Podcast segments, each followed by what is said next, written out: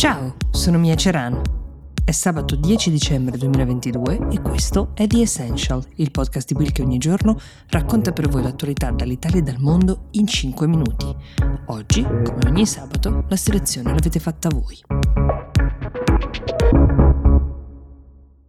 Buongiorno Mia, vorrei ricevere maggiori informazioni relative alla modifica del codice penale in Indonesia.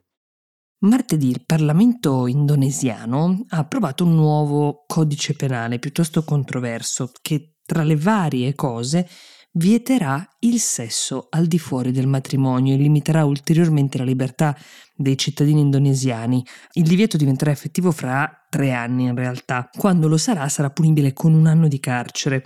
Sostanzialmente l'approvazione del nuovo codice penale è in fondo un riflesso di questo crescente peso politico dell'ala più conservatrice e religiosa in Indonesia che ha 230 milioni di cittadini di fede musulmana. L'Indonesia è il primo paese al mondo per numero di musulmani, poi seguita da Pakistan e India. Contro il nuovo codice penale sono già scesi in strada molti giovani, in particolare a Giacarta, dove si sono radunati davanti al Parlamento per protestare.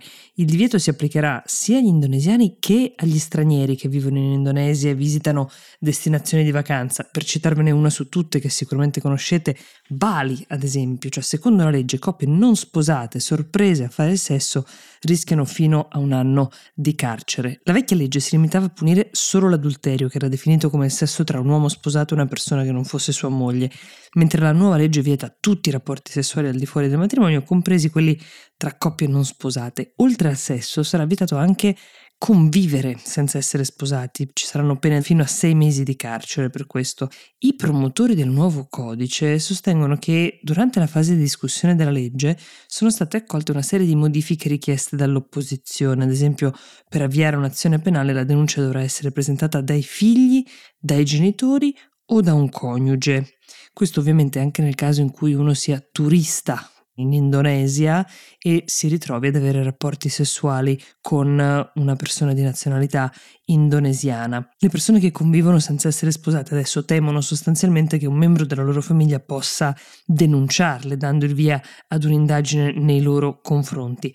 La nuova legislazione contiene anche una serie di clausole che criminalizzano l'immoralità e la blasfemia, limitano l'espressione politica e religiosa, insomma per la prima volta dalla sua indipendenza l'Indonesia renderà illegale persino persuadere qualcuno ad abbandonare il proprio credo religioso. Diventa inoltre illegale insultare il presidente o criticare l'ideologia dello Stato. Non è la prima volta che legislazioni stringenti come questa vengono introdotte nel paese. Nella provincia di Asek viene applicata la legge islamica, già persone trovate a giocare d'azzardo, a bere alcolici sono già state punite in passato. Ad oggi l'Indonesia è ancora lontana dall'essere un paese veramente laico, anzi ci si allontana sempre di più. Formalmente l'ateismo non è accettato, si è costretti a seguire una delle sei religioni del paese, una precedente versione del codice penale, questo è interessante saperlo, doveva essere approvata nel 2019, però scatenò delle proteste a livello nazionale con decine di migliaia di partecipanti alle manifestazioni. Ora è nelle mani dell'opposizione qualsiasi tipo di critica per provare a presentare un appello alla Corte Costituzionale del paese che potrebbe in extremis bocciare questa nuova legislazione. Cambiamo decisamente tono, ma non interamente tema, perché Giuliana da Foggia ci chiede di parlare di una piccola novità in Francia per quanto riguarda la prevenzione delle malattie sessualmente trasmissibili per i più giovani. Dal 1 gennaio 2023 nelle farmacie francesi i preservativi saranno gratuiti per tutti i ragazzi di età compresa tra i 18 e i 25 anni. Questo lo ha annunciato Macron stesso eh, giovedì scorso che ha definito questa misura una piccola rivoluzione della prevenzione. Lo scopo è quello di favorire l'accesso ai contraccettivi per le fasce della popolazione più giovane, con un doppio obiettivo. Da un lato quello di ridurre il rischio di gravidanze non desiderate, dall'altro di contrastare appunto la diffusione di malattie sessualmente trasmissibili.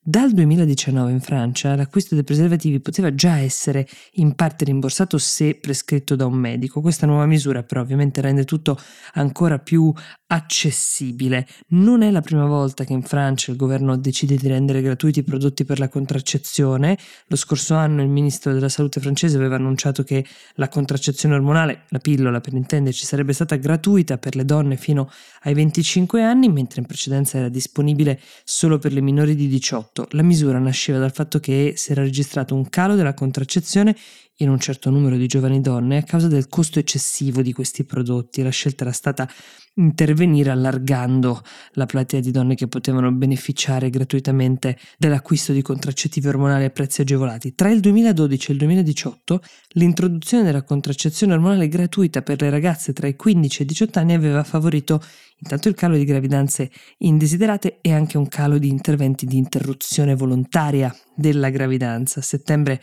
di quest'anno invece il governo francese aveva scelto di rendere gratuita la pillola del giorno dopo per tutte le donne, indipendentemente dall'età, senza bisogno di presentare una prescrizione medica.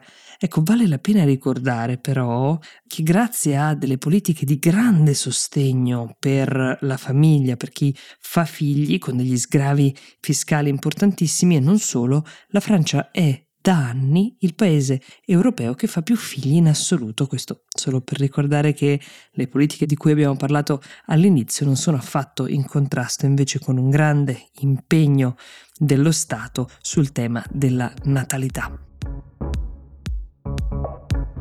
The Essential si ferma qui per oggi, noi vi auguriamo un buon fine settimana e vi diamo appuntamento a lunedì.